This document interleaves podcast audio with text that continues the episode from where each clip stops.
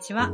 プロジェクトディレクターの石川由香子と、編集者ライターの杉田真理子ですこの番組は都市というテーマが好きで好きでしょうがない2人が都市に関するさまざまなグッドニュースをざっくばらんに話す場所です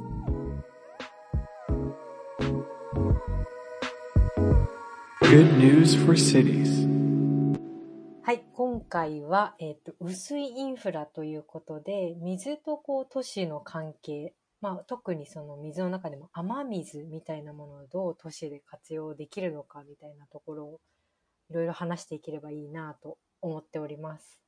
はいうん。えっとまあ今アムステルダムにいるのでアムステルダムってまあ水の町でカナルがたくさんあって、特に今私たちがボートハウス、まあ、水の上に浮かんだ家に住んでいてもう目の前にね水があるんですけど、うんまあ、毎日こう水をここまで近くで見ることってあんまりなかったなと思って。そうですね。ボートハウス本当にねアムステルダムの川がこう張り巡らされてるので川沿いにねあのしっかりこう地盤の整った上にボートハウスと言われるその家型のこうん。うなんて言うんだろう。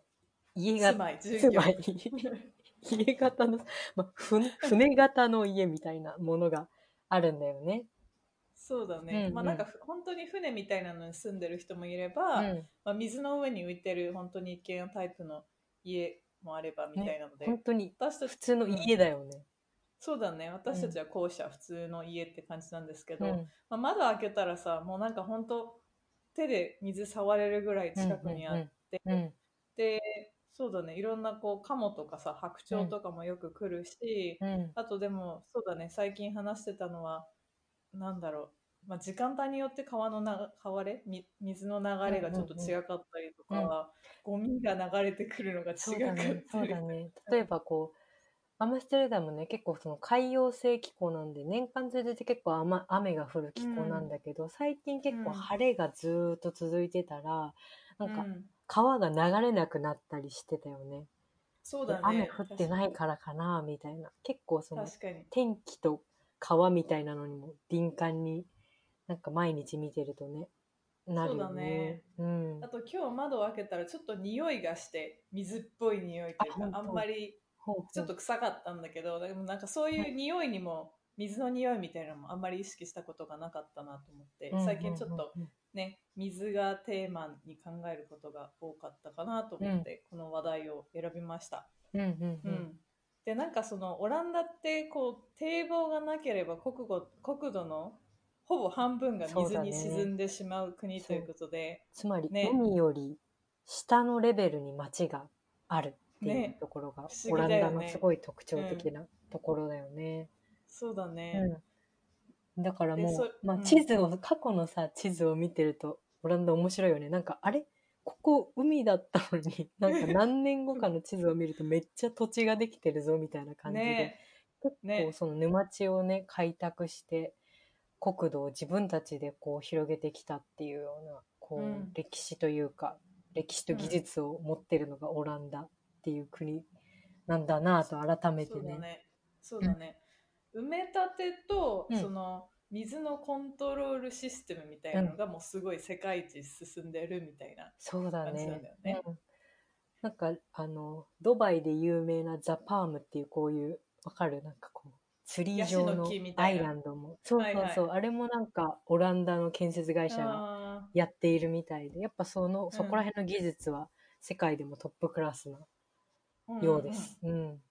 そうだね。まあうんなんか、前回のニュースレターでもちょっとその薄いインフラについて話したんですけど、まあうん、オランダは水をこう排除するのではなく、コントロールして共存するっていう、うん。まあ、都市うん作り、街づくりみたいなのが得意っていうことうんで、まあ、確かにさここまで水に近い生活を今してるとさここまで水が近いのにこう洪水になって家の中に入ってこないのかみたいな、うん。結構考えるんだけど、うんうん。日本だったら多分その上下がすごいあるから難しいのかなと思ったんだけどうん。多分オランダはそれが完璧にやコントトロールルしてるよさね。れてるというね。うん。うん、うんうんでうん。水に関して、うん。とまあ現地の都市計画課水水のエキスパート、うんうん。薄いうん水インフラのエキスパートで都市計画課の方にお話を聞いたりとかもしたんだけど、どういう話を聞いたかちょっとご紹介いただけますか、あの、リュウ・マキさんっていう方でご存知の方もいるかもしれないんですけど、アムステルダムの、えっ、と、市、アムステルダム市で働いていらっしゃる。働いていらっしゃったって感じかな。うんシニアデザイナーで、結構その薄いインフラの導入とか水のエキスパートとして、その公共空間の都市デザインとか都市計画に関わっているような方からお話を聞く機会があって、アムステルダムのその水と空間の事情だったり、その薄いインフラっていうものをどう作ってるかみたいな話をちょっとみんなでオンラインでお伺いしたっていう感じの回でしたね。うん、面白かったね。そうだね。で、なんか、最初結構面白いなと思ってたのが、前のあのニュースレターにも書いたんですけど、結構その、水が結構まあ張り巡らされてるんで、その自分のこのレレベル、水位、なんていうの、土地のレベルによって、じ結構土壌の質が違うみたいで、土壌の地図データみたいなものがオープンデータとしてかなり細かく市民が見れるようになっているっていうことで、うポドック、PDOK って書いてポドックっていうデータベースなんですけど、結構砂の種類とかカルキの濃度とか、あの、そういう細かい単位のこう、土地の事情までわかるような地図がうん、ね、公開されてたりとか、結構それを市民がちゃんと見て、自分の庭にどんな植物が植えられるかとか、その土から判断するみたいなこともあるっていうのが結構面白いなと思って聞いてました。うん、そうだね。あとはその時に学んだのはその薄いの管理システムとして、うんうん。まあ、3ステップあって貯めて、うんあとどめて貯めて、うん。排水するっていう3つのステップ、うん。まあ、でもこれってユニバーサルにこうそうだね。水の管理システムね、うん。行われていることなのかなとうんうん思って、うん。まあ、結構私も学生時代にその汚水処理場みたいなうん。ところとか、その学校のエクスカーションでよくそういえば行ってたなと思って。ああ、そうなんだ。うん。一方であんまりなんか、まあ、水って当たり前のことすぎてそこまで深く掘ったことなかったなと思って、これをきっかけにいろいろねあの調べていたんだけど、うん。なんかすごいこう都市の水インフラについてうん。分かりやすく解説している動画を見つけて、そこでうんうんうん。もまあ基本的には貯める。で汚水とうん。薄い、うん。えーっと汚水はまあトイレとか、うん。あのまあ、台所とかでつ使ったうん。汚い水汚水、うん。で、えーっと薄いが雨の水だよね、うんうんあの洪水とかだったり台風だったりとか普通の雨とかで、まあ、空から降ってくる、うん。水みたいなもので分けて、それぞれこうフィルタリングシステムとかが違うから、うん。あのどこにたここにパイプを流してここに入れてみたいな、うんでそれにフィルタリングして、うんでまたきれいにして流すみたいうん。なうん。感じで、ただなんか面白いなと思ったのがあのマネジメントできる水の量っていうのはどうしてもキャパシティがあるから、うん。それを超えてしまった場合は、うんうんもう河川とかにもうそのまま流されてしまうみたいなことはいが結構あるみたいなことと、うん。あとなんか洪水とかその薄いみたいなのも綺麗なだけじゃなくて、うん。そのアスファルトの上にこう水が流れたらそのアスファルトに染み込んだガスガソリンみたいなのが溶け出してそれにこう入っていったりとか、あーゴミとかも一緒に流れていくのにそれが、あの汚水と同じようにフィルタリングされてそのまま河川に流されちゃうとか、うんなんか結構いろんなからくりと問題がはらんでるんだなっていうのをうんうん今回調べていて気づきました。うんうんうん。まあでもそうだよね。結構今さ、気候変動に伴ってさ、本当に、えっと、前代未聞というかさ、あの、今までなかったような台風だったり、水害っていうものが世界中でこう発生している中で、うんそれにどう対応していくかって、本当に、あの、これから技術なり、都市の仕組みを更新していかなきゃいけない領域なんだろうなと、うん、今回ね、いろいろ調べても思いました。うん。そうだね。うん。なんか特に面白いなと思った事例とかありましたか？うーん。でもあの、この間話してたその雨水、アムステルダムのね、雨水を利用したビールみたいな形で、その下水処理とか薄いインフラとはちょっと違う視点で雨水をこう利用するっていうような、うん。あの、スタートアップが出てきてたりっていうのも面白いなと思いました。いいよね。うん。これ飲んでみたいよね。うん。これ販売してるのかな？ヘブンズウォーターっていう製品。うん、うん天国の水。うんうんうん。アムステルダム工科大学の学生が始めたスタートアップうんらしく、うん。もう実際にボトリングされていて買えるようなので、1瓶2ユーロとか3ユーロとかでうん。飲んでみたいなと思いました。うんうん。なんかそれこそね渋谷ビールとかね、うん。わかんないけど渋谷に降ってきた雨で作ったビールとか、そういうのが将来的にできたらうんうん。面白いんじゃないかなっていうのと、うんうん。多分それそのもののなんかインパクトみたいなものよりも、うん実際にねあの時間もビール作るのは時間もかかるし使う水っていうのもかけられてるとは思うんだけど、うんなんかそのあ雨とかうん水みたいなものに,、に人々が注意を向けるきっかけになる、いいプロジェクトだよね。そうだね。なんか身近に飲むものにそういうものが使われてるってなると、そこへのこう、想像力とかね、イメージっていうものが感じられるよね、うん結構ね。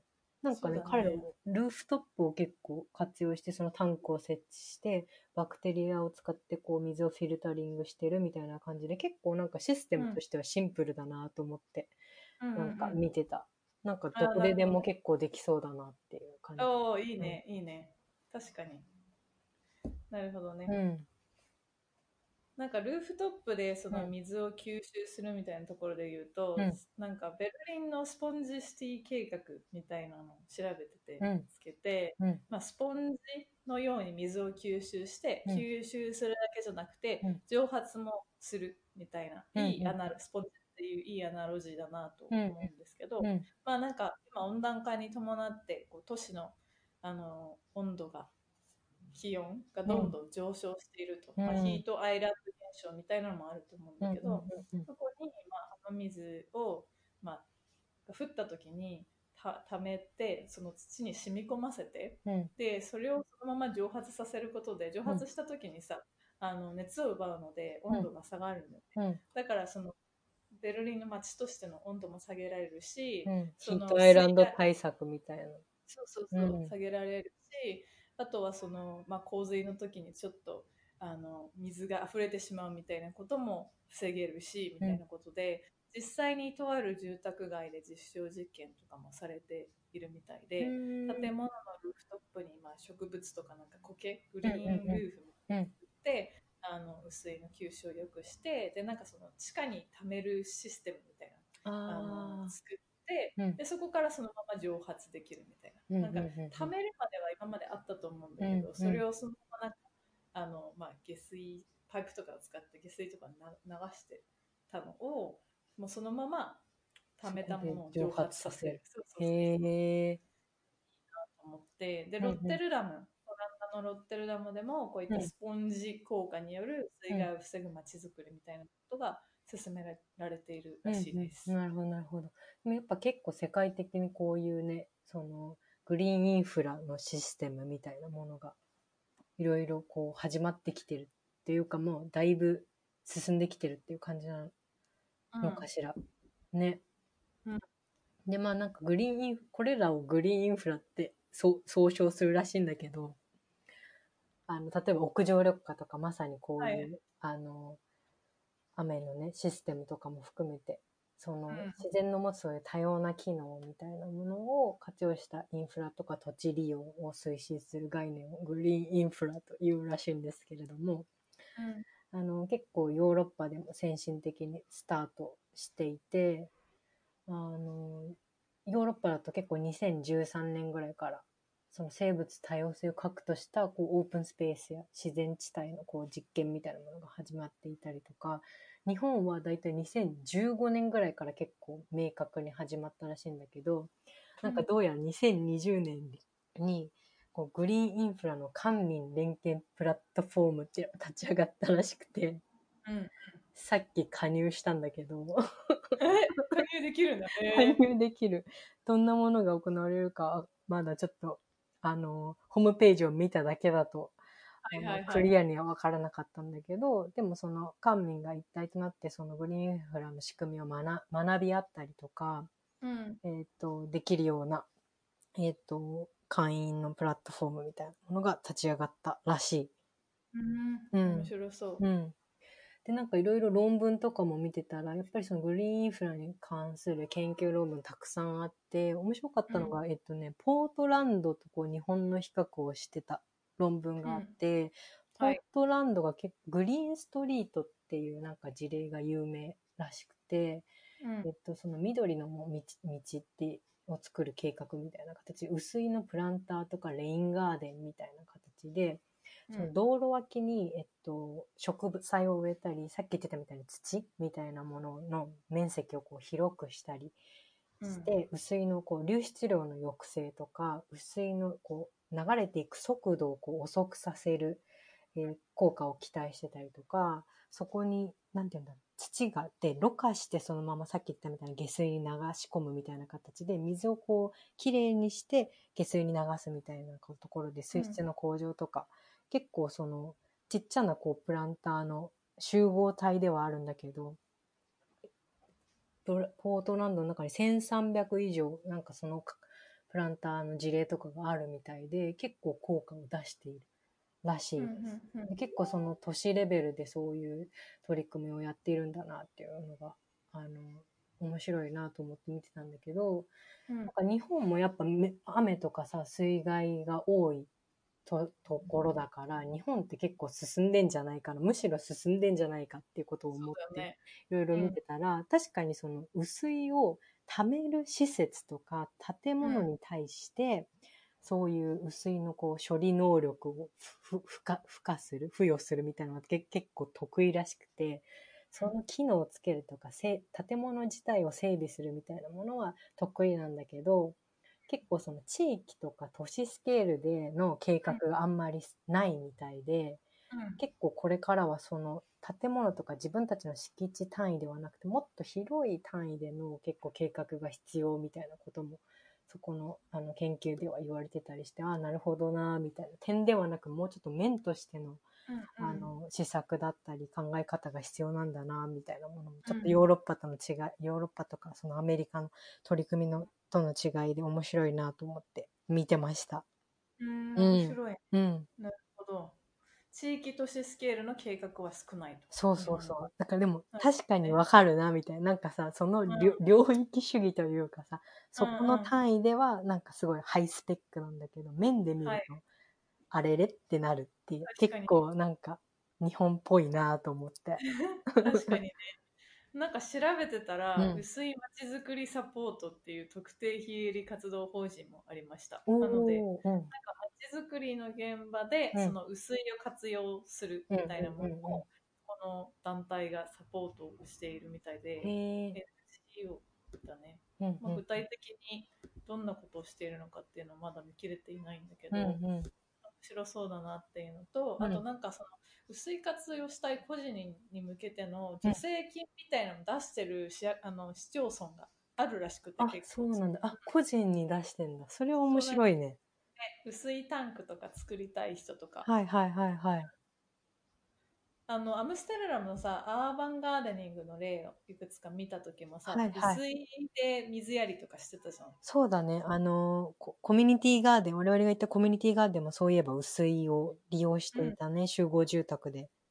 そうだよね、うん。でなんかやっぱりそのガーデンの水やりのさ水とかもやっぱ面積が大きくなるとバカにならないので、うん。それを水道水じゃなくて、うん水を活用できたら、うん。それ水道代もね削減できるし、うん嬉しいうん。なと思います、うんうんうんうん。